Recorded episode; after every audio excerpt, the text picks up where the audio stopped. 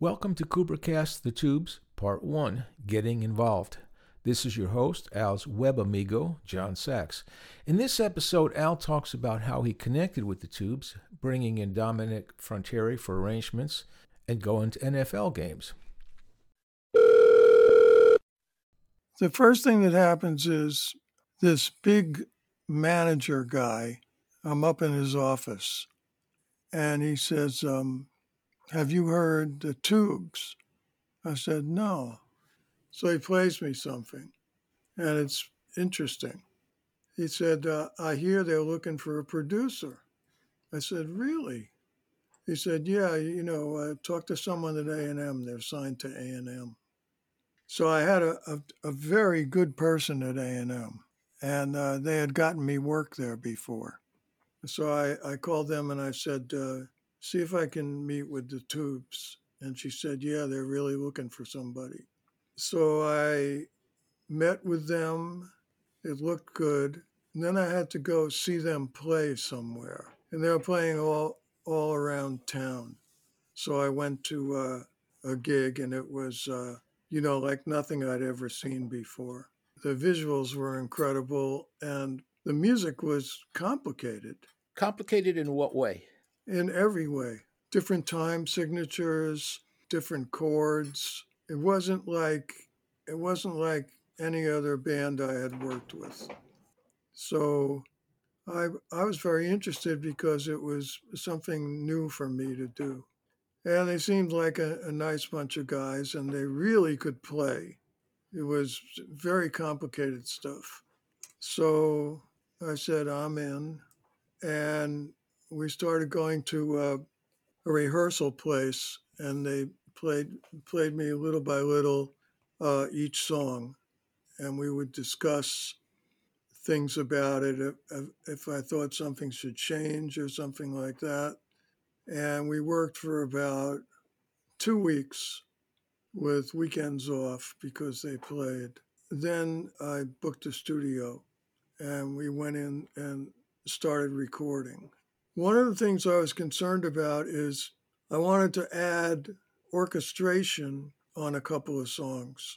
And I had dinner with my manager one night, and he had this guy with him who was a very famous uh, film scorer of stuff from overseas. His name was Dominic Frontiere. I was very impressed to meet him and he was very interested in this. So I asked if I could bring him to rehearsal to the guys, and they said sure, and they had heard of him, which was very helpful.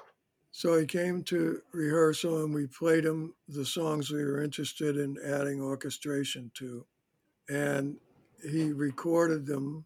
Then they discussed instrumentation, and he went off to write the arrangements.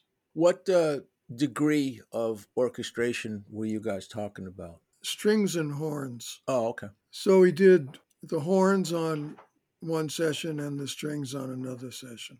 And the, the sessions worked out very well. Uh, he was able to hire the people he always hired. And so, you know, he had a, he was working with people he always worked with. And he was not swayed by the difficulty of the tracks because he scores films, that's also very difficult. And as a result of that, we became friends, and he did other stuff for me too uh, later on in my career. Then he incidentally married this woman who uh, whose husband died, and and she inherited a professional football team, uh, like the L.A. Rams or something. Wow! And so I was able to go to uh, the football games in a bus, like a school bus, filled with famous Hollywood people. Hmm. So that was fun. Then there was a an investigation about misappropriation of ticket money, and he went to prison. No, really? Yep. Front Frontiere went to prison. Yep. Jesus, holy shit! And I think he recently got out. Yeah, so so it, it was all very interesting. I'll say was wasn't just another project. But getting back to the tubes, What were these guys? Because they put on an outrageous stage show. What were they like just to be around them? They were very nice guys and they were very funny. Yeah, because humor was a huge part of what they were doing. Yeah. A little touch of Mothers of Invention going on, I guess, huh? Well, the they were much heavier into visuals than the mothers were. Right. But they were equally as musically complex as the mothers were. This has been Koopercast The Tubes Part 1, brought to you by Complicated Stuff. Look for more episodes coming up and subscribe at Apple Podcasts, Spotify, or just about any podcast distributor. And tell your friends.